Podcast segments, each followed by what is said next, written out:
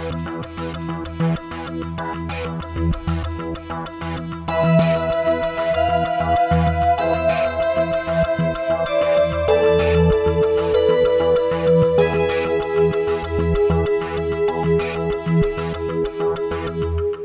gang, welcome to episode 121 of the No Proscenium podcast, the voice of everything immersive. I'm Noah Nelson, coming to you from No Pro headquarters in Los Angeles. Today on the show, we've got a visitor from London. Venetia Harpin, an immersive producer out there, is coming to talk to us about uh, her career sort of in the space that's between uh, events producing, experiential marketing, and immersive in and of itself. Uh, this is a really fun conversation, so I hope you stick around for all of it. Again, it's kind of old school, and that we've got the one big segment of the show today, uh, mostly because uh, we've been a little busy lately, and uh, more more on that in like 27 seconds. But first, we've got to thank the people who make this show possible. That's right, our Patreon backers. Um, I am stoked because uh, after like a lull for a while, we've got people joining on this insane quest of ours. Uh, here is the breakdown for this week. We've got four people joining up and one person bumping up to sustaining backer status. So you know, they're they're jumping in in a big way. Here we go with this. Uh, Kellyanne Adams, right, who's also also a, uh, a contributor uh, at No Pro, um, and I, I, will point out, uh, does it feel weird sometimes? Yes, it does. I should be paying them, uh, not the other way around. But uh, you know, it's an call it an investment in the future, or call it uh, all the contributors paying each other. So that awkwardness out of the way. But no, seriously, thank you. I don't say. I just, just you know, I, I have, I have. If any, if everyone knows one thing about me, I have like ethical lines, and I'm I'm always everything that comes up. I'm like, oh, uh, should we be doing this? Um, and so you know, we find our ways. Eddie Liu, Jason Aldis, and David Quaid all also jumped in. Thank all of you for joining this crusade of ours.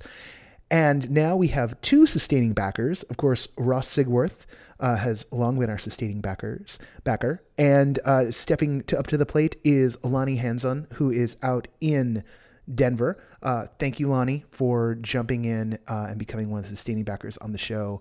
Uh, Lonnie and I talk every week so, um, and and he often peppers me with questions about the podcast. Um, I, I Lonnie Lonnie listens closer than I do. Uh, I can guarantee that. I can absolutely guarantee he'll because he'll say like, "So you said this," and I was like, "I I did."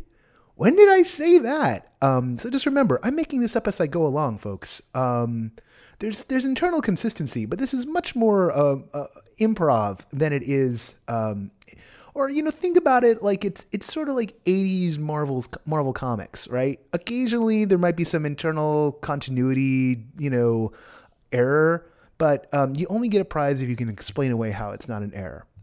A no prize.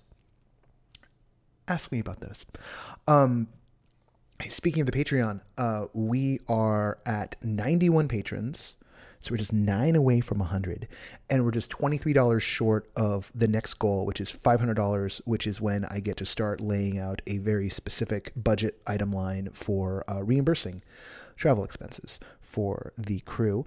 Uh, after that, we've got some um, other budget line items that include things like uh, improving the sound quality, uh, opening up the door for us to start doing some serious VR coverage, uh, and and maybe even maybe even just building a travel budget. Um, it'd be nice to have a travel budget. Uh, because people are always like, "Oh, can you come out to this show?" I was like, "Yeah, where is it?" Like Nebraska, and I'm like, "Uh, I, I can't get to Nebraska. I'd go. Uh, we we send people sometimes, but sometimes people are like, "Oh, oh we want you at the show," and um, I don't want to fall into the trap of the the the weird ethical lines on that happen in some industries where the reporters get flown out on junkets. There's nothing wrong with that. It just it, it just is kind of a little opaque to people. They don't entirely get it. And people then say like, oh, well, you got flown out to do this thing. And, and, and it's just like, uh, yeah, I mean, media is broke, man. Like, why do you think we're asking for money? Um, eh, you know, look, there's a whole another thing there. It's why we do Patreon, so that we can have the support coming from listeners like you. Um, and remember that the efforts that are here are not just the podcast; they are the newsletters, they are the uh, the, the website. We put up five reviews yesterday. Five, two continents, four cities, five reviews. All right. Kellyanne came in, Leah came in, Catherine, Anthony, myself all dropped knowledge yesterday. There's new reviews on the site today. It's just, it's amazing. NoProscenium.com. It's amazing. And that's stupid. Um, I am so impressed by the work that the team is doing.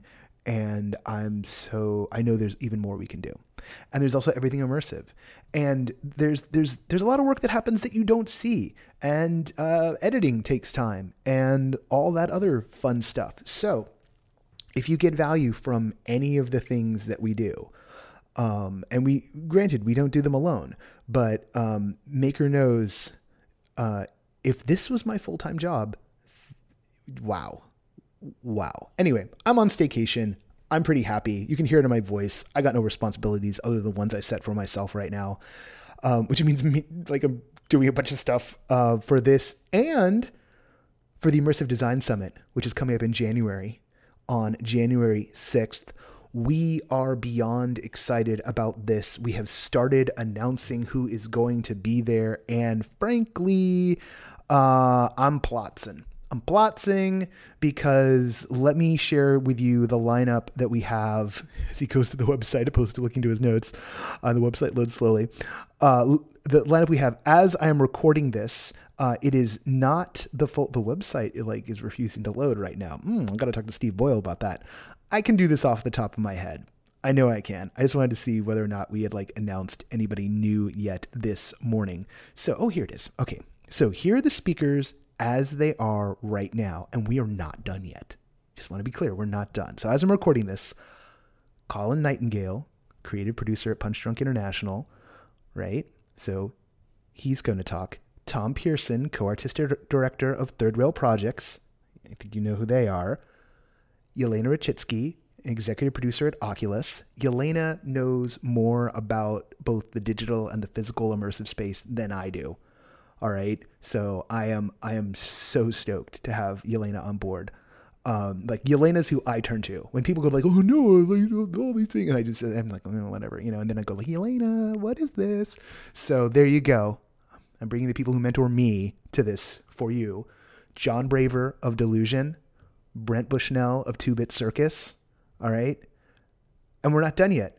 We're announcing more people today. I could probably say who they are, but Steve Boyle will get probably it's like, "What you did it on the show?" And I was like, "Yeah, well, you know, I'm not going to." But you can look. Go to immersivedesignsummit.com. Here is the thing. We're doing this at the Speakeasy in San Francisco, which is a lovely, lovely venue. Given the number of people we have talking, we know that we can comfortably fit about a hundred paid guests. So we're going to put out a hundred tickets. There's going to be um, we're not just going to like make money the gate for this. We're going to have a process by which people can apply to come to the summit because this is a summit. The reaction so far has been amazing. We know that ultimately, one way or another, whether we set the ticket price stupidly high, which we don't want to do, or we use some other system to figure out how, you know, well, who gets to come, we're going to disappoint some folks we also knew that if we had rented a giant hall and just hoped everybody showed up, that we might get screwed over that way. So just know we hear the enthusiasm. We would love to be able to invite everyone who is interested in coming to this one. And we are already talking about what we can do with the second time we do this to open the doors even wider. What we want to do is we want to make sure that this first one is excellent, not just good, not okay, not just, you know, oh, it's like another one of those like conference things and I just go, no, no, no, no, no. Not for our audience, not for the people who make immersive. It just can't be that. Can't be that. So we're working hard on making something special. And once we know we can do it and do it right, we're going to open the doors even wider in the future. That's the idea, anyway. So, immersivedesignsummit.com. Let me say that again because I said it wrong. I mean, I said it right, but it sounded weird to me. immersivedesignsummit.com. S- sign up on the newsletter there. Get updates into your inbox. The process by which tickets will be apportioned is going to be announced rather soon. Not like in a couple hours after you hear this. Like, you know, we're we're in a slightly larger time frame than that, but it's coming on January sixth, the the event. So you know we don't have much time to tell you what's up. Okay, more details certainly next week, um, and indeed uh, we'll have Steve and maybe Steve and Gabe uh, on the show to uh, talk a little about what it is we're up to. Um, there, that sounds right. I think I did that right. What do you mean you think you did that right? You're making up the rules. Yeah, just because I make up the rules doesn't mean that I can't screw up. After all, we're about 11 minutes into the show already. We haven't started the show. So it's time to make the music and it's time to light the lights. Let's get into this episode of No Proscenium, our main interview here, our only interview here, our great conversation that we had with Venetia Harpin.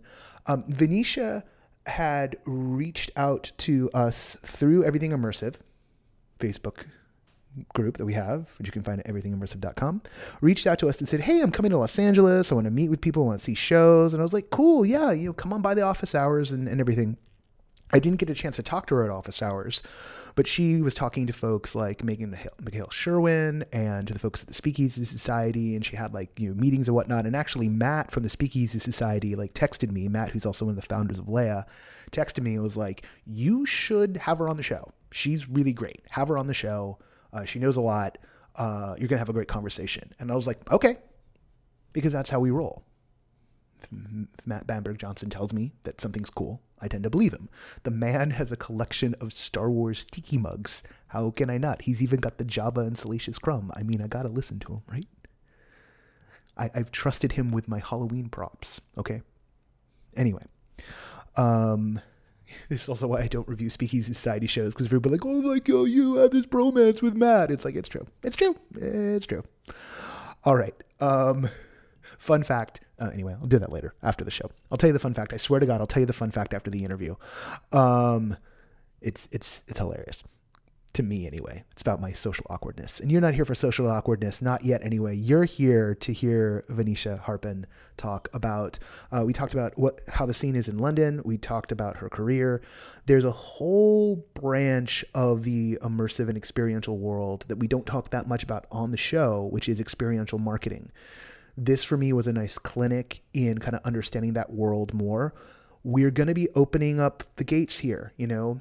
The, the um, you can see it in everything immersive as people talk about VR, as we talk about mixed reality, as we talk about experiential marketing, these activations that are happening, brand events, etc. You know, there are many, many roads to get to our immersive, engaged future. This is one of them. Let's roll the tape.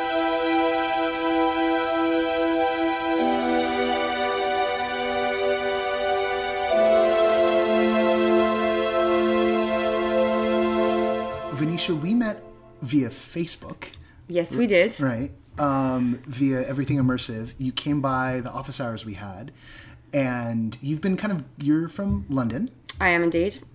And you've been you've been kind of running around LA for the past couple of weeks and like meeting a lot of the people here. And I wanted to ask you uh, one. I want to talk to you a bit about like what's going on with immersive in, in London since it's sort of the the mothership, and then two, sort of like what you're learning about Los Angeles. So uh, this will, and we've never, as I was saying right before we started, we've never really had a conversation before. No, this is um, this is the starting block. This is where it all begins. Yeah. So this will be one of those episodes, which is kind of fun. So um, let's let's start. Uh, how'd you get into immersive stuff, and like what kind of stuff do you make? Because you're a producer. What do you make? Okay, so to answer the first question, how did I get into immersive?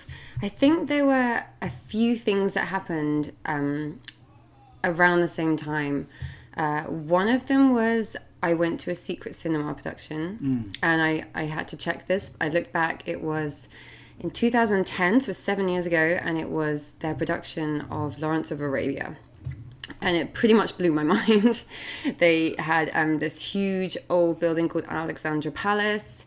Um, I remember that on the um, walk up outside, they had guys on horseback doing fight scenes, and there was a dude shepherding camels. Camels? yeah, Oh my God. camels in London, and um, and then you went into this whole like um, sort of souk Bedouin style market scene where you could wander around and buy sweets and try foods. And then there was, uh, you know, after that, this beautiful kind of open bar space where there was music playing. And then at the end of all of this adventure, you got to sit down on on um, pillows and watch Lawrence of Arabia in this beautiful old building. So um, that was a great introduction. Was, was the movie. This is what I've always wanted to know about Secret Cinema. Does the movie wind up being a letdown? I think there have been productions in the past where, and particularly with that one because it's such a long film, people gave up. Oh, yeah. um, where they've they've um, they've found that after all of the excitement and the immersive elements, then the, the film is you know can be a little bit anticlimactic. Um, also, in the the olden days where you really didn't know what film you were going to see, sometimes you went to see a production you genuinely hadn't seen the film before, so it didn't always make sense. Um, which I think is now why they've kind of moved to the model more of announcing what the production is. But um, there's they've they've definitely grown as a company. I think they've been going around ten years now, and they've mitigated that by having live action um, sort of replications or little kind of vignettes acted out whilst you're watching the movie, and then they um they might have uh, some of the kind of communal space like the bar. Uh, or wherever are open afterwards, so you can just kind of go along and hang out and have some more drinks and dance afterwards as well. So it's more of a rounded experience now. But yeah, I think it was a little top heavy in the in the early days. Yeah, I had Aaron and me described the the Empire Strikes Back one to me in great detail Mm. as we walked uh, through Manhattan one day. Uh, and I guess the advantage there was that they recreated Star Wars. So then when you got to the film, you were getting the sequel to what you just lived through, Yeah. which was, you know, there's a, it, but not every film can, can do that. Um, so that's how you got interested as a audience member. Mm. Um, what kind of work have you been doing in the space? So I am. I have a background that's in straight up events. I am. I don't come from a theatre background, which I know a lot of people in this scene do. Um, I don't come from sort of the VR side of immersive, which I know is bigger out here. Um, I started off throwing parties for a living. Ostensibly, it was you know creating kind of really cool environments where there was maybe a theme or a concept, as you would often get. Um, and then I just found that going to lots of um, places that inspired me, things like immersive theatre like Secret Cinema, but also the festival scene in Britain, which is incredibly um, imaginative you know, in terms of the types of walkabout entertainment you have, little kind of weird pop ups of um, activities and audience interaction, all sorts of things that go on. I found myself kind of pulling inspiration from all of these environments and wanting to uh, design parties that were more interactive. Um, so it really kind of went from there. And in the early days, that was just, oh, well, look, you know, we'll make the cocktail menu kind of sound like the theme or like you know we might be encourage people to come in fancy dress. And it was you know things that are pretty basic sounding by today's standards but this is sort of 10 years ago um, where standards were different. Um, so it really kind of came from then. And then as i started to do more work with brands which is kind of what i do now it was really a case of kind of taking those elements and creating more of a story with them. And that's really kind of my focus now is if you have um, a brand or a product or a, an idea that you want to tell people then storytelling is really effective. Getting people engaged getting them to interact with their environment is much more fun much more stimulating than some guy stood on a stage giving a presentation. This is something that's really starting to kind of crack open for for I think for a lot of the immersive creators, they're seeing it as you know a possible steady line of work, um, and on the other side of it, on the marketing side and the advertising side, I mean, I think there was an article. It was like an Adweek, like this month. That Yeah. was when like the, the month we're recording this. That was basically saying, you know, most ad dollars are just being wasted. Like people aren't watching ads. You know, they're not hitting the eyeballs. But if you build an event, suddenly it's it's a lot different. yeah if you build it they will come i mean Yeah. it's I, I think we have to really give credit to our audiences because um, we're we're smarter you can't just kind of slap a big logo on things these days and expect it to convert people's minds about you know a brand or a product. So um, there's a lot more blurring of the boundaries between what's advertising and marketing and what's what's entertainment. And mm. those experiences that are genuinely fun and engaging are what what really kind of beholden someone to to a brand. You know, if you go along to a festival or Comic Con or wherever you're going and there's something that sticks out like a sore thumb, it doesn't feel genuine, you're not really going to be that interested. But if it's a faithful um, or, you know, replica or um, homage to something that you you love, then you're gonna you're gonna be more into it. Yeah. It reminds me of the fact that the Blade Runner thing they did at Comic Con this year at SDCC, you know, was sponsored by Johnnie Walker. Johnnie mm. Walker you know, was famously one of the sponsors of of or they had product placement in the original film and yes. also product placement in this film. Yeah, I noticed it in the new film. Yeah, yeah very prominent product yeah. placement. The, the, only thing the only weird about it in this film was like the bottle was like different and strange. They've the done a weird futuristic bottle. Yeah. yeah. Whereas I think in the original, like it was just a bottle of Johnnie Walker. I don't think there was a futuristic bottle. Maybe I'm wrong. I, I, the glasses were distinct, but the bottle yeah. was just a bottle. But I do remember that you know when I you know, I will admit the first time I had scotch, I had to have some like Johnnie Walker New Black because that's what Deckard had in the original Blade Runner, right? They, they suckered you in. They, they got you. got me to drink blended scotch as my first hard alcohol. Amen, brother. Yeah. I think mine was Jameson's. Yeah, I wanted to be able to drink Jack Daniels because I was a rock kid and I knew that that's what Lemmy from Motorhead drank. Yeah. But Jameson's was sweeter, so I was like, right, I'm going to wean myself in. Uh, Jack is Jack is difficult. It's why Jack and Coke is still a thing. Um, well, it's funny to talk about like like drinks and whatnot because another thing that was in that article that sort of hit me like, oh right, duh was how much Red Bull's done in terms of being like the the, the leaders of experiential huge marketing. huge amounts of ambient marketing yeah. um, i don't know the exact extent of what they've done in north america but in europe they are you know they have all their kind of crazy races they have projects where they just sponsor graffiti artists to do um, pieces in like colleges and bars and there's not any form of advertising attached to it. It's not got a logo on it. It's not stated in any way that it's Red Bull. It's just all about constantly building relationships with these environments that fit their demographic. Yeah, which is just just almost weird. You know, it's like there's there's there's this sort of dystopian sci-fi element to the idea of like, oh well, brands. Brands are you know our cultural shepherds. Brands are the things we organize ourselves around. Brands are religion, and yet, I mean, you know humans organize themselves around stories, right? It's a big part of our identity.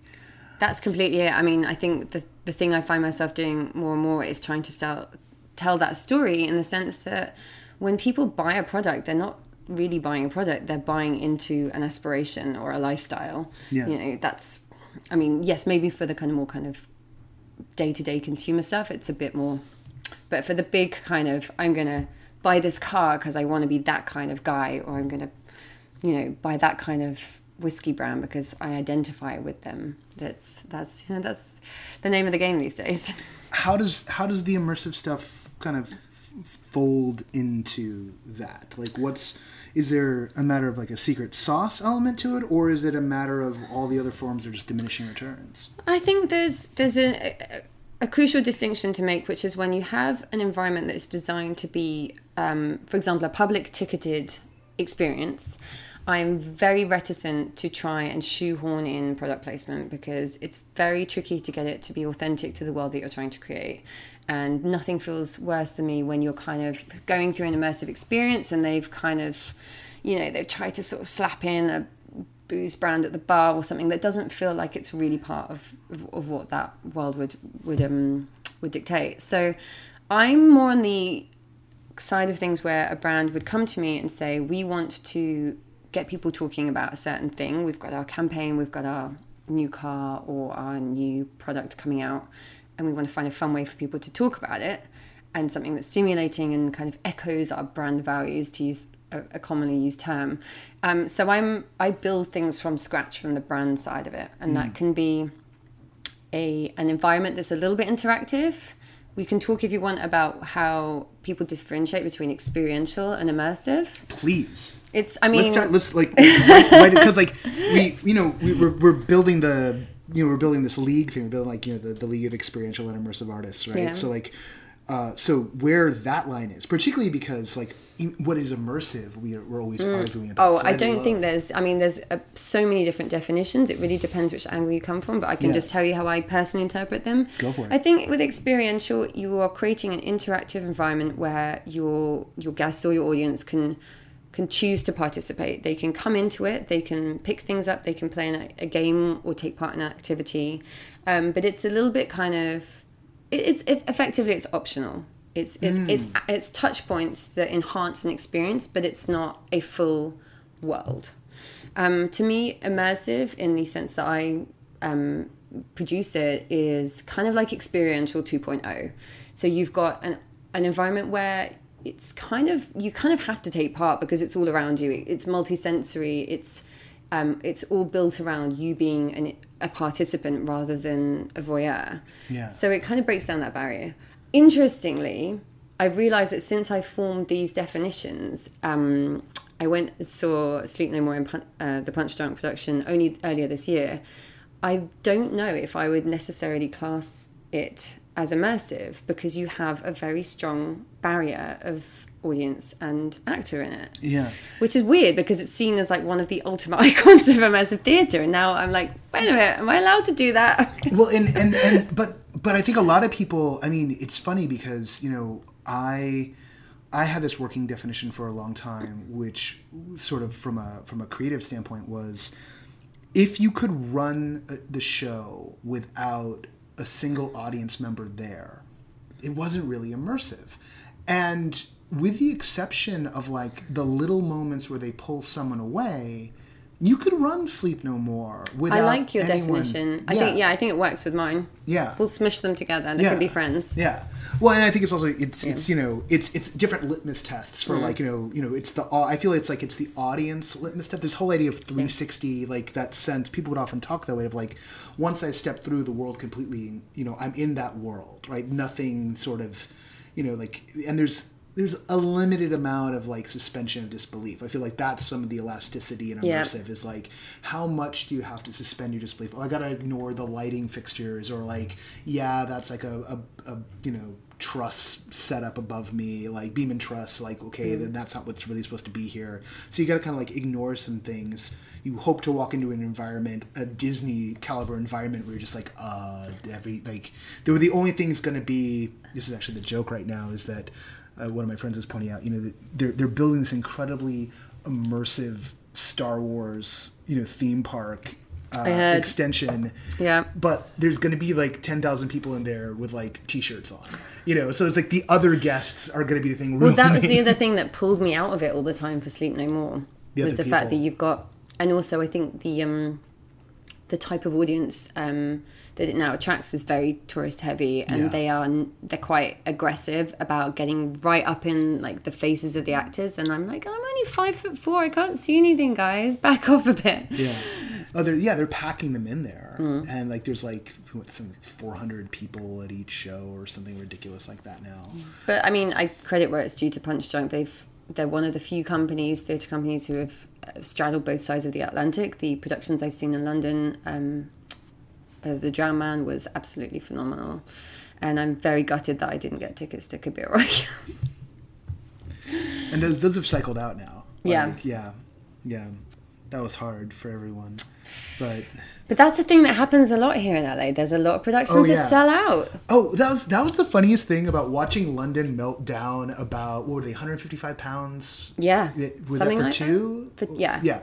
So watching London melt down about tickets that were 100, and mind you, that's what that's about 300 dollars these days, right? Usually it's somewhere. I wish the yeah the exchange rate's pretty rubbish from my side, so I think you'd be about two fifty dollars. About two fifty. Okay, so two hundred fifty dollars for two. So that's one hundred twenty. So one hundred twenty five dollars a head, six hour long thing. And I saw people compl- and people were complaining about that part of it. They were complaining about the the lottery system, and in both cases, looking at it as someone who's in Los Angeles, where things are going from like seventy, you know, up to like 150 and selling out in five seconds, and there's no lottery systems. I was surprised. and they're for like two hour long shows. Yeah. I was just like, I like- thought I thought it was pretty reasonable actually. If you think about the fact that I mean, again, it kind of compa- depends on the the cultural expectation, but you are hard pressed to get a regular like musical stage musical ticket in London for less than seventy pounds upwards, you know, up to around hundred maybe or hundred and fifty for the fancy seats. You know, for something that's six hours long, and I thought the lottery system is a perfectly fair way of doing it. Yeah. The, the very nature of high concept immersive, where there's, um, you know, the ratio of audience to actor is favorable for experience rather than profit means that you know they are tricky productions to, to put on and, and, and make work i mean it's why the infamous You Me Bum Bum Train will never become uh, a production that tours or a production that could exist without arts council funding because it's literally 300 people working on it on the cast side of things with volunteers to to one person going through at a time So tell folks about that because I think there's a lot of folks listening to the show who don't know about You Me Bum Bum. You Me Bum Bum Train has the silliest name of any immersive show ever. That's fact. Um, also, it's the hardest ticket to get hold of, which is why I will straight up, full disclosure, admit I have never been. But from what I do know about it, is that you go through a series of scenes as a solo player, which involve you being put into uh, scenarios where you are um, engaged to, to be put on the spot. You might have to um, go on stage and answer questions um, for a talk show host in front of a full audience, or you might go into a medical operating room and have to perform theatre. Um, these kinds of environments where there's a huge amount of cast and you are the only person that is experiencing it as an audience member at that point. Um, it's, I know it's, it, it constantly sells out every time they do it because it's supposed to be amazing. I know lots of people that have found um, volunteering as part of the extended cast a really rewarding experience. Um, so that's yeah, it's it's kind of legendary. Yeah. And yeah, I, I, I wish I could tell you how to get tickets, but I still don't know. Well, and the thing it pops up every once in a while. I think they do a lottery as well, actually. Yeah, and then there's the and and that whole idea of like, oh, there's like you know, there's 30 people in the audience uh, for something, and it's like they're all looking at you. This total inversion of the usual theatrical norm. Yeah. What what have you? You you said you love Drowned Man. What what is hot in London right now? I mean, I know there's there's a lot of there's been a lot of controversy about like, okay, th- is this immersive? Is that immersive? There were a lot of shows that were sort of just they were staged in the round, and people were trying to like sell that off as immersive. Like, yeah, is- I think the audience is pretty savvy now. You can't really just get away with going, oh, look, we've, you know, got you to do a, a little thing or like, you know, it's the, the, the, the bar is set quite high already. The, um, the kind of, uh, the safe bet productions are anything by Les Enfants Terribles, who did um, Alice's Adventure Underground, which recently finished. Um, and that was a great sort of classic example of a well designed experience where you're taken through in small groups. There's a, an interactive element of it. You're not, um, you don't really have to dress up, but because the world's so kind of crazy and there's so much going on, you don't really, f- and you're only going through with a group of maybe five or six people, you don't feel like that's a barrier. Um, it's, it was very well designed and um, hats off to them. And I know that they've got an upcoming production, it might have started already, called Inside Pussy Riot, which is an immersive production of something to do with the band Pussy Riot, but I don't know much more about it yet. So maybe one to check out. Uh, there's the um, the dining group, the Ginger Line, who you might have heard of. So they do um, it's it's a dining experience, three courses, but the whole um, experience is, is very much like a you know there's a full concept it's an immersive world there's actors there's a whole sort of 360 set that you're going into and being part of. So it's dining rather than kind of adventure based but i would still say that that's you know uh, an established immersive contender. I'm trying to think who else is doing things at the moment. Um, there's a great set design duo called darling and edge who work with Ginger Line who are now doing their own production called a Night's Darkling Glory, which is, I think, a live musical scoring thing with food and immersive elements to it. So there's, yeah, there's a few groups who have started their own things, who've now gone off to form splinter groups, other different kind of productions going on. It's a good, you know, it's exciting times. it does it feel like it's still kind of growing i mean you've got you've got Punchdrunk is active there you know you've got secret cinema you've got uh, the infant terrible I just butchered that. Um, and I know, I mean, Alice's Adventures Underground has happened a couple of times. now. Yeah, Like, they did. I think the first one was in 2015, and then the, the second one was this year. Yeah. Um, is it? Does it feel like there's still growth, still room to grow? Like, have I people that- gotten fatigued yet? I think they're um, it's getting more and more broader in its popularity. I know that there are also immersive production companies who's um, who I heard about but just never got around to seeing anything. So I think there are still groups popping up. The things that make it challenging in London are lack of space, um, trying to find kind of big disused buildings in the capital of, of a country where um, the well basically like the just the entire kind of housing market and anything to do with buildings is um is a contentious issue. Um, so yeah, it's you know there's a couple of squeeze points in terms of the the, the practicalities of, of finding locations Yeah. for um, for site specific pieces. But uh, yeah, no, I, I think it is still growing, and I think they they're getting better as well.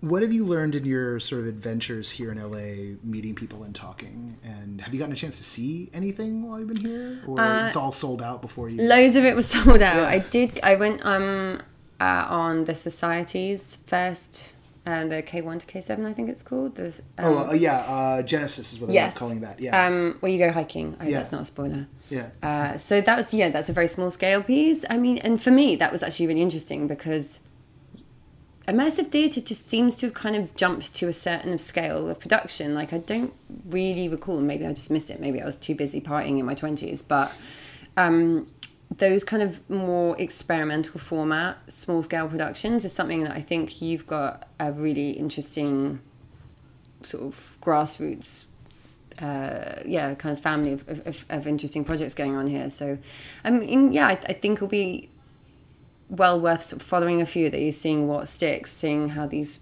productions and the directors and writers evolve. So, yeah, there are definitely um, little pockets of interesting things. Um, and some of the people I met, everyone's just so nice and friendly. I met the, soci- uh, the Speakeasy Society as well. Um, I've been checking out into the film. The guys who are did that they did a beta production earlier this year Yeah. and they're looking to start doing more um yeah cinema screening based immersive productions really excited by um sort of what they're going to be doing so yeah i think there was um i just i love how genuine the excitement is here like i can see that there's little pockets uh, who are still kind of finding their feet maybe a bit um and there's it's it's just kind of come out of a different culture yeah. we don't have the haunting side of things here. We, in London, we don't have, yeah, in London we don't have kind of the extreme haunts or the kind of immersive horror type experiences. It just doesn't really exist. There isn't an appetite for it, I guess, or maybe no one's really got into it. Um, there's obviously kind of escape rooms popping up all over the place. I'm just, um, yeah, I'm just really intrigued to see how you can almost map how immersive evolves um, kind of parallel to the different types of culture that were already around. Yeah. So I know that there's a strong kind of arm of kind of more tech based immersive and VR here, which I think is a little bit ahead of London. But there isn't perhaps so much of the kind of traditional stage type theatre that maybe went on to inspire some of the immersive productions in London. So there's yeah, there's different swings and roundabouts, I think Yeah. is the short way of saying. Well, and, and like some of the companies, like you know, Speakeasy Society, you know, the before they went to a lot of them went to Cal Arts, they were at NYU, and so they were around for sort of the formative Punchdrunk years. So I know that they, they picked up on some stuff there, um, and then you have you have people coming from all kinds of a- angles. You know, Tad over at uh, at the society. He's very interested in transmedia stuff. There's a lot of approaches, you know, in that piece that are coming out of that mm. world.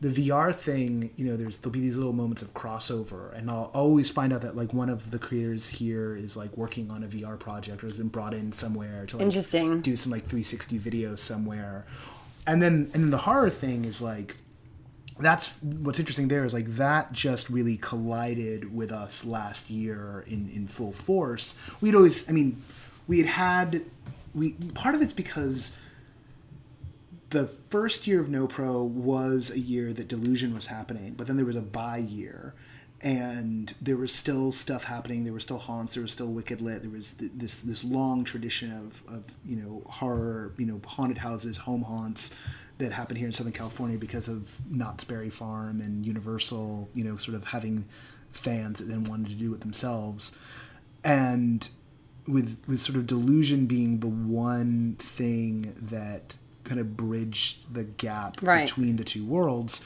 And then last year was this this confluence because it was the second year of Creep, it was Delusion, and then uh, Darren Lynn Bousman's Tension Experience, and Darren who was you know obsessed with Punchdrunk's work and other people, and you know, and then she fell and everything, wanted to take you know his skills as a genre filmmaker and apply them to this this form, and do like a very complicated you know transmedia ARG based you know meta story. I think it's where you get these bridges happening that you're going to see some really exciting developments in the next few years. Because Yeah. for me, the sweet spot is when you find ways for technology to really enhance an experience. I do find VR quite isolating, but there's there's going to be, I, I think that the next sort of big movement is going to be towards those mixed reality environments where you've got intelligent use of special effects and tech effects to kind of really help bring an experience to life, but mm. not in a way where you're shoehorning them in, which is a pet hate of mine. well, the, the the big the big test is just went on. The tickets for it went on sale the day we're recording this, which is at the the Void VR, the Star Wars thing. They're going to install in Orlando and Anaheim in the in the downtown Disney section, like the open to the all public, no ticketed. Um, and that's going to be a Star Wars. You know, Lucasfilms going into the whole the whole Full shebang. shebang. Yeah, it's gonna. And and one of my friends uh, got to do the test of uh, the, the Ghostbusters one they built for Madame Tussauds, uh, which apparently like they've got mocked up somewhere here in town because they have offices around here. That's Because cool. he, he messaged me on Facebook and said like I just did it. Oh my god! And I was like, wait, you're in New York? Like, are you there for? And he's like, no, it's here. And I'm like, oh my god. um, uh, so and he's like, I didn't believe until you know, I didn't believe it until until I I, I did this thing. Um, and that's gonna be that's gonna be interesting to see because that is a mixed reality setup. It's not just visual. They've got props you're interacting with, and I know I know that some of the very people who are working on that have an interest in this very this very scene. Yeah, you've got evangelists on both sides, and I hope that it kind of comes together as being something that can be seen as complementary rather than competing. Yeah. You know, I, I've heard, I saw um, the review of the Westworld experience at Comic Con, and Yeah. it was, I mean, obviously it was, it's like the hottest ticket in town, and it was such an amazing sort of experience for the writer, and that for me has been something that in a lot of the experiences I produce where you've got maybe um, maybe kind of playful elements of kind of uh, you can like you have certain tactics you can use where you can find information out about people and replay it back to them in a way they don't expect or you can just have one-on-one interactions in a way that catch people off guard. And it's that human interaction point that people always recall that's always like their favorite bit like oh how did that guy know that i'd what my name was or that i'd you know been on holiday or something like some funny little detail that if you're doing small scale productions and you want to do like the creepy type where you basically stalk them beforehand then yeah then it's it's a it's a really good like little trick of of how you can kind of play with people. Yeah. you've got to be really careful not to do anything too weird. Like you can't be like hmm how's your five year old child? I saw them at school this morning. That doesn't go down well. Yeah. Or or you know, if you only know one thing, then it can also like read a little little thin. Like one of my friends was talking about that exact kind of experience like the other night to me and saying like, I think they only know one thing about me, which Mm. is this. And, how, and we were like, oh, that's funny. You know, like that's the only. It's the one trick pony. It's Yeah, I've. I've had ones where the whole thing was that you gave your name at the beginning and you didn't really think about it because it was just a form. And then there was some point later where you went through this, um, it was in Block 9 at Glastonbury a couple of years ago, and you opened a fridge to go into a room and it was a bunch of people singing happy birthday to you and they'd written happy birthday Venetia on the fridge but they'd spelled my name wrong because Oh, yeah. because I hadn't yeah I hadn't filled in the form myself I just told the person my name and have written it down and no one can spell Venetia yeah. including some of my own relatives. Yeah, I said it. Well, I mean, it's funny because like there was um, in the course of like one week, I had two shows, both like put my picture into the show, like like snuck it in there, Right. Um, so that I would like discover it, Um, and in both cases, it landed pretty well. But like one of them, they had dug up a relatively obscure picture, and I was like, I can't remember when I took that. That's weird. That's weird. yeah, because you and and it had this. It, it sort of bifurcated my consciousness because on the one hand, I was like, oh my god, how'd they find this? And then the other part of my brain was like, wait, when did I take this? Is this on my Facebook? Where is this? How old? And like and then I was thinking about the process by which they extracted the information. I wasn't just in the moment of like, oh my god, it's me. Yeah, and we're on a tipping point as well where we're of a generation where people don't really pay that much attention to how much information they're putting out mm-hmm. on the internet. Like you think back about just the amount of pictures, posts, different formats or different social channels and things you share that you really kind of worry too much of this state, or most people don't, about sort of the levels of privacy associated with that. It could be that this is just something that, you know, as we move towards a more kind of conscientious generation who are more paranoid about their government stealing secrets from them or what have you, then we won't see so much of that. And it is, you know, it is a very particular type of tactic and it has to be done well. Like, I'm yeah, I'm very, very kind of strong on not doing things unless you can really make sure that they are done properly because there's yeah. nothing worse than as someone who comes from like a background about you know basically my the bones of my experience are is everyone in the room ha- having on a basic level a time where their their entertainment and their experience isn't being interrupted by the fact they've got to queue too long for a drink or there's too much of a crowd to get in or like those kind of fundamental logistics which right. are the very unsexy side of producing experiences and, and, events but they're also really useful to think about because oh God, when they yeah. don't work when something's out of sync or the timing doesn't work it's just it snaps you straight out of it oh yeah the, in the first year of no pro there was an event that was organized and we were we were very excited about it, and a friend was working on it, and we had these these wonderful visions for what it could be, but the way they handled the bar, and it wasn't it wasn't he that did the bar, but like the the way the event producers handled the bar was the most daft thing possible because there was only one drink that was available. That's quite restrictive. Which is which was which would have been fine if they had vatted it and put it all and just were just dispensing it. Right. But instead they were making them individually. Oh no. For Nightmare. maybe like 40 people. So like that we had they had designed this entire like process by which people were like brought into the space and that was probably like the best thing about getting in, you know, about oh, maybe the best thing about the whole thing is how people are getting into space. And then we open the door, and there's a line for the bar that never ends before oh, we get. And it was just that kills was, me. It, it, it hurt. It hurt my soul to watch. And you could watch. You could watch the room go from being like oh to oh, oh before yeah. even the main thing started. Batch your cocktails, event yeah. event producers. Yeah. And have enough restrooms. Yeah that Top was tips. yeah, ba- the basics, the basics of it all, and it just it was yeah. If you don't batch the cocktails when there's only one cocktail, you're you're asking for it. It was just bad, bad call, really bad call. And I'm sure the bartender would have liked to have batched the cocktails sure. too. It's like making like 70 old fashions or shaken cocktails by hand. You're dead by the end. Yeah. Um, we were talking before we started uh, a bit and, and you, you don't necessarily have to name names, but I was interested in that you've been like going around to some like marketing folks around here and sort of seeing how how how aware they are about this sort of stuff. So could you give us like a, a temperature reading on Yeah, totally. World? I think um, there's certainly a couple of um, productions that have shown that there's more of an appetite for it. I know that Warner's did the immersive It um, house yeah. um, not too long ago to launch the film. And I think you're going to see a bit more of that. I think you're going to see a little bit more boldness um, from the studios and from big brands to um, create um, live experiences to, to launch platforms um, like TV shows. Um, examples being where there's like an you know where it's like a, a movie or or a show where there's a world that, that you can then replicate. It's quite it's quite a, an easy fit.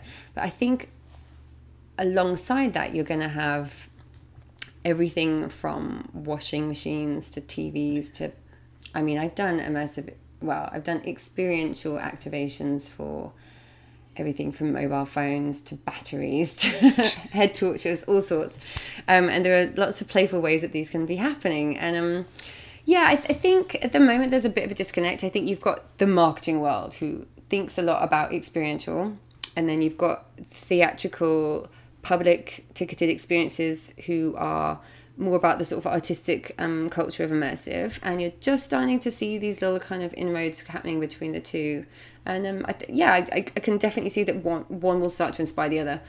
I think particularly on the brand side of things, as they realize that more audience members are comfortable with interactive environments, it's just going to be a, like um you know it's it's um it's a no-brainer for them to then go okay well look let's invite people into a space and we're not going to charge them. It's not going to be a thing where you buy a ticket. It's going to be a marketing exercise. Um, you didn't have to pay to go into the house i don't think. No you didn't. Yeah. Yeah. Like because you can see a billboard or you can watch you know a trailer or you can go past a poster telling you there's a movie on but if you go into a live environment and then and this is the crucial part you then tweet about it or you post a picture on your instagram or you tell your friends that is gold as far as they're concerned in terms of Yeah. the the genuine enthusiasm being then passed on like that's that's you know that's what they want it, it's funny because like a year ago I was talking with um, was it a year? yeah it was a year ago around this time or a year maybe like a year and a month ago I was talking with uh, Jacob Patterson of Think Tank Gallery here in town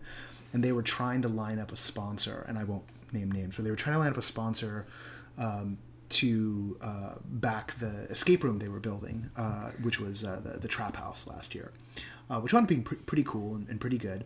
Um, and the people they were talking to, the marketing manager there said, for that amount of money, I can buy 5,000 impressions on, you know, on Facebook. Like, why would I waste all this cash on your thing when I can, or like it was like 10,000 impressions, when I can just buy those impressions, you know, guaranteed, you know, boost the posts and they'll be done with it. I'm not going to waste money on this. And we were both so flabbergasted by how dense that person was in terms of how they were thinking. Absolutely, and I think you're you're gonna see. Hopefully, I mean, this is my my personal kind of aim is to move forward a type of slightly more um, advanced way of thinking, which is maybe looking beyond the impression and going, but what actually happens after that? Like you know, basically, your marketing agencies are and strategy agencies are now getting more and more. Um, like more you know they're getting cleverer about how they follow social analytics it's not just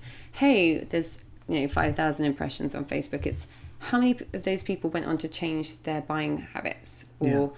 What impact did those impressions have like so we'll pay an influencer $20000 to tweet about our product but it's like but does that actually result in anyone else buying it Right. like it's they're getting smarter because you know what people want to know that their money's being spent well Yeah. so the minute you come up with a way and that's the trickiest part about it is of, as what is your mechanic for following through the success rate of a live immersive experience Yeah. but we're getting there Well, and the whole the whole influencer thing, you know, is so ridiculous to me on so many levels. And particularly, it's like, oh, oh, twenty thousand dollars to get an influencer who half the time those influencers are just stealing other people's content, right? To like tweet about or or you, let's be honest, do an Instagram post about our brand. And Instagram's just changed things now, where it's like I'm seeing in actual people's things. It's the other day, like someone I follow was like, oh, sponsored by this. So like they're starting to like become a little bit more transparent. they're trying to i think they're trying to kind of make it a little bit more evident what's sponsored what's an ad what's which is of course the complete opposite of what the brand world wants you to do. They want it to be like oh yeah i didn't get paid for that. I just happened to really love this brand of cupcakes and i've tweeted about it or whatever you know Yeah. it's- Whereas there's if a bit of a clash. if they throw if they throw a party and give out the cupcakes and they invite a bunch of people and maybe they invite famous people and influencers as well, but then they invite normal people, then everyone's just tweeting about the cupcakes. yeah right? i'll have some cupcakes thanks Yeah. if anyone's offering yeah, I will. eat- Well, yeah, I will gladly post about cupcakes if they're free cupcakes and they're good, right? You know, that's, that's yeah i mean trick. like we're not influencers or anything but we can totally be bribed yeah. I mean, no pro has its ethics, but if there are free cupcakes, I'm not going to be adver- and they're good. I'm not going to be adverse to telling found- people. we found your boundaries, that I got Noah. Free cupcakes. Mail them to uh, nine nine. No, sorry. uh, I was going to give me an actual address.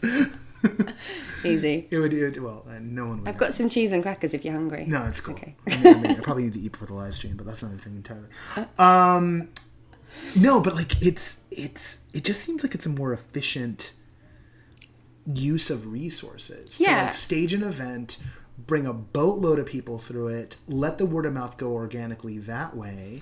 Also, I would hope that at some point I'm creating something that people actually have fun doing. I've you know I've, I've done things back in London or, or across the UK where I you know was asked to do uh, interactive type environments for brands at festivals. And as someone who's been going to festivals, whether they're music con- sort of based ones or more kind of bohemian, artsy, literary, all sorts of types of um, activities and entertainment going on, I really hate it when you've got like all this lovely kind of organic um cultural activity and then there's like oh look there's the toothpaste stand. And it just like really? So for me it's like a mark of pride. If i can create something that brings value to an environment and hey that brand has paid for it and the people that are experiencing get it for free and they have a nice time. I did one um, last summer, which was an intergalactic space base for families, where they got to go into this environment. They got kind of grilled by actors at like an airport desk. We had this CO two. Um, uh, kind of thing in the ceiling that was like blasting the mums and dads kind of so we could check that the parents weren't like undercover aliens and they got to kind of go explore this little base and they got to crawl through this tunnel to get out of it um, and that was for a brand um, so I mean, it was like they had the best time. All these mums and dads and their kids coming out and going, "Oh yeah, that was so much fun," and it was actually really nice. So we got to do an activity as a family, and I was like, "Oh, I brought some good into the world." Nice. Well, one more one more question in, in this vein, um, because I know some of these installations that get popped up, you know, they don't have any performers in them. Um, and that's there's a lot of experiential stuff going on. There's like you know, you'll get things like the Museum of Ice Cream, or I think like ref- 29 Rooms. I don't think has any. Um, yeah, I heard the phrase "selfie museum" for the first time the other week, which is how you would describe the Museum of Ice Cream. The whole thing is literally designed to be a photo op, and Yeah. yeah, you're going to see more of those too. But Will the brands? Do you think the brands will like opt for more of that stuff than bothering to have like designed narrative based experiences, or will the selfie thing just sort of like burn itself out? I of it? think it's going to be popular amongst certain types of brands, but it also kind of depends on what they want to like. What what is the point? Something that I kind of come back to very regularly when I'm kind of got my strategy hat on and saying, why is it you want to do this? Who is it you're trying to reach? Um, what's your message? Is making sure that there is actually a point to it all because there are just times when yeah when, when we're also learning. This is such a fast-paced progression in terms of audience in terms of you know how we interact as a consumer society um, that you you you do kind of have a few test runs and sometimes it doesn't always hit but I'm I think the success of the Museum of Ice Cream means that you will almost certainly see similar types of projects pop up. The um, obviously that wasn't branded.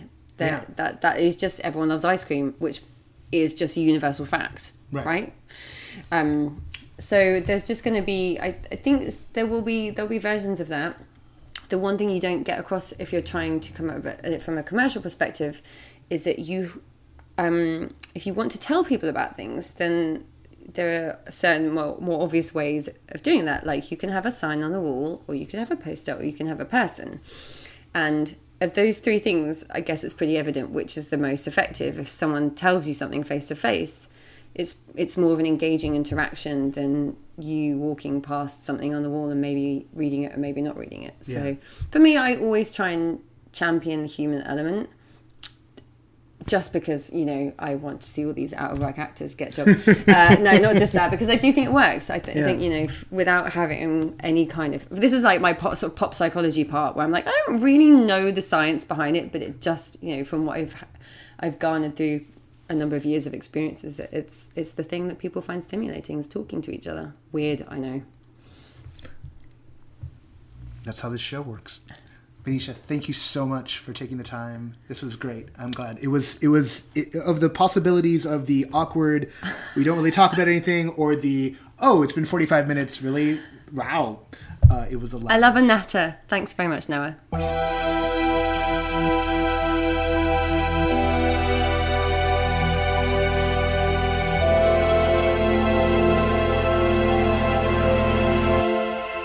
Once again, want to thank our guest Venetia Harpin for being on the show with us today.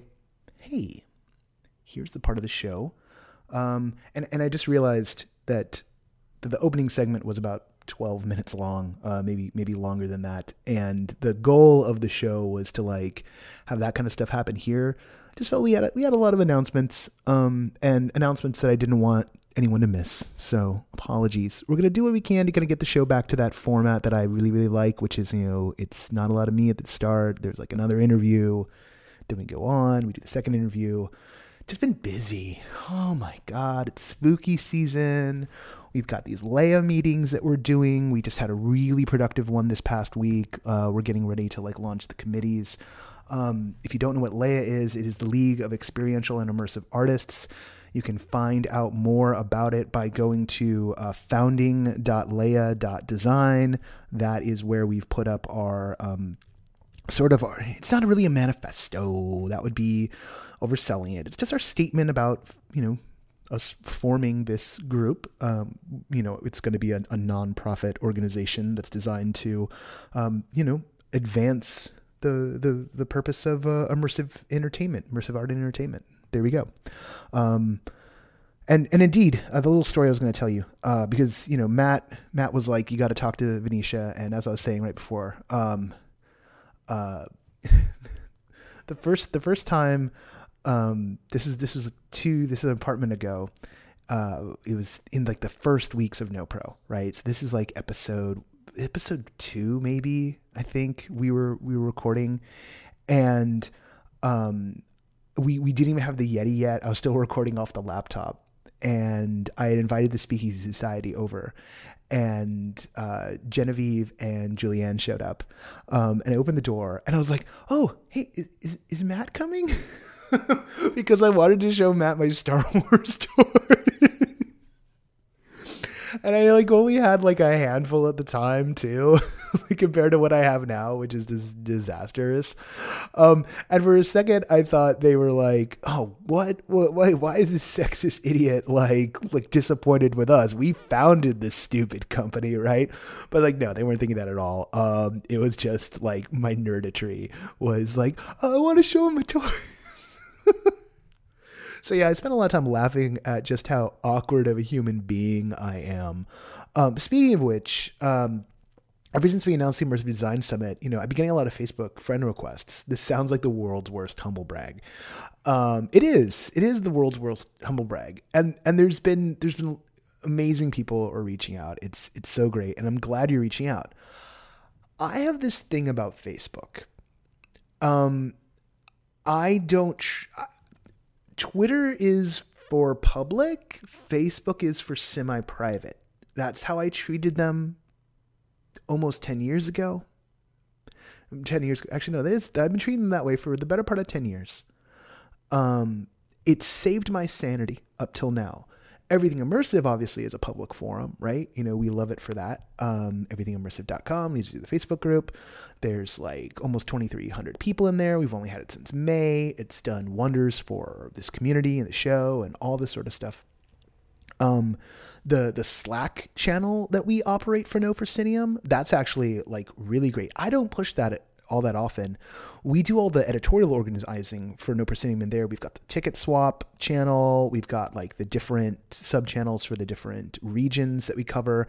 And there are occasionally, you know, we occasionally throw office hours in there and there's there's little talk. It's it's not a high volume territory. I think actually there's a lot more you know, back and forth over at everything immersive, but it does have the advantage of mobile alerts on tickets. So if that's something you're into, hit me up about joining the Slack channel.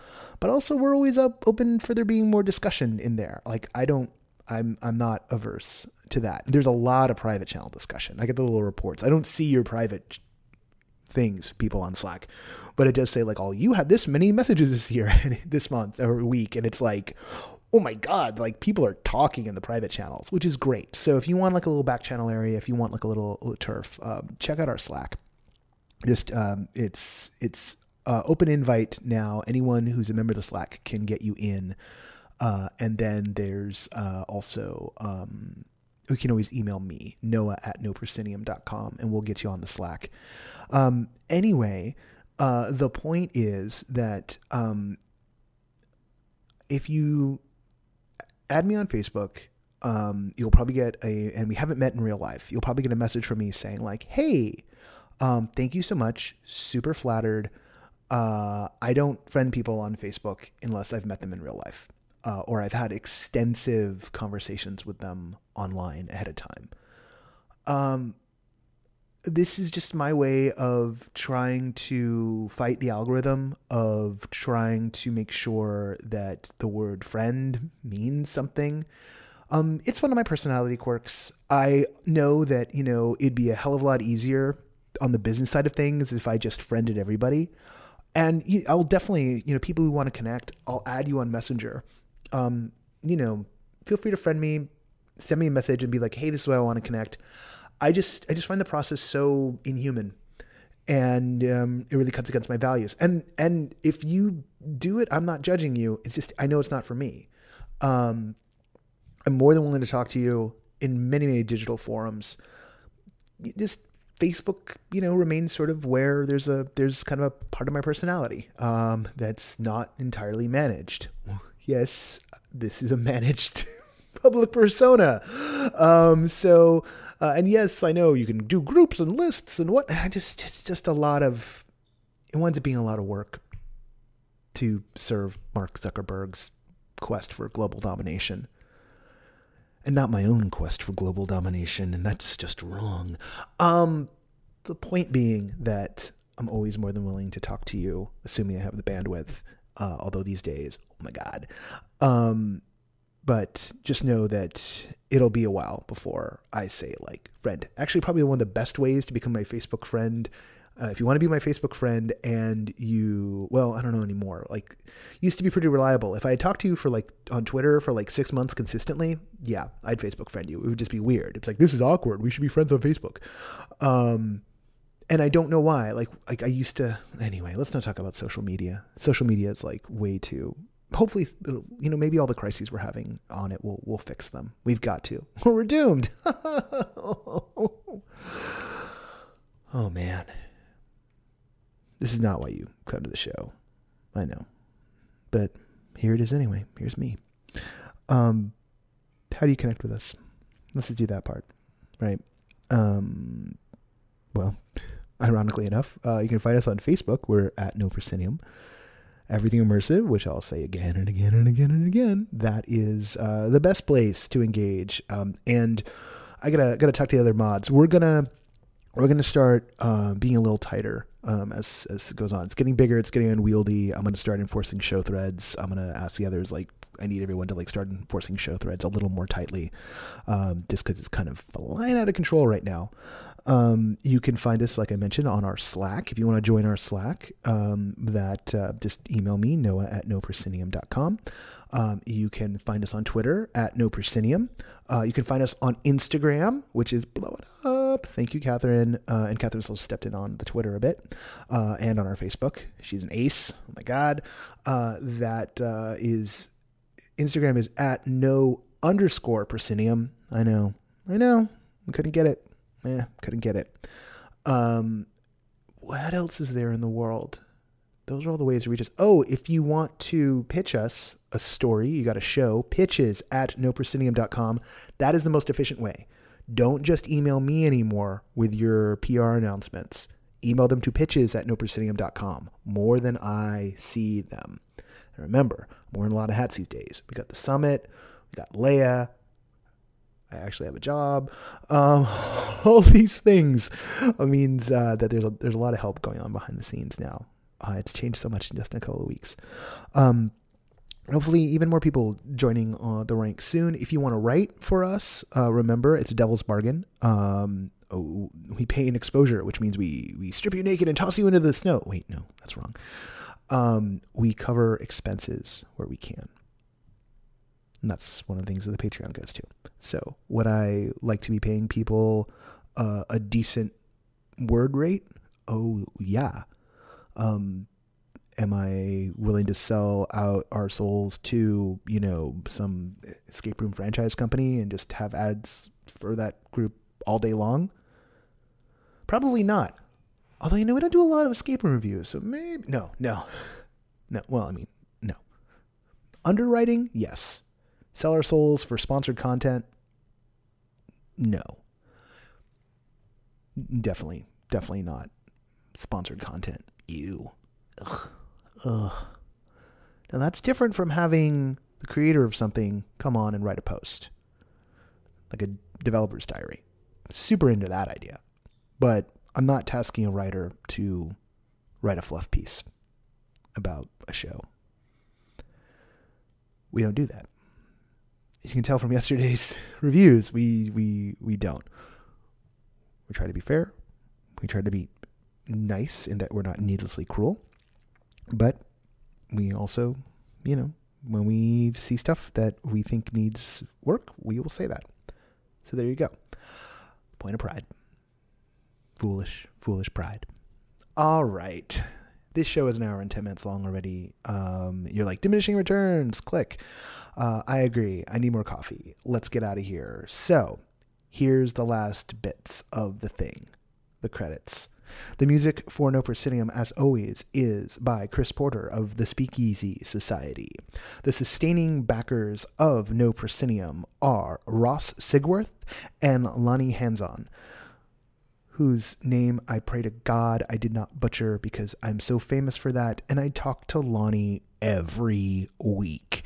So you'd think I'd get it right. And I know he's listening. If no one else listens to the show, Lonnie listens to the show.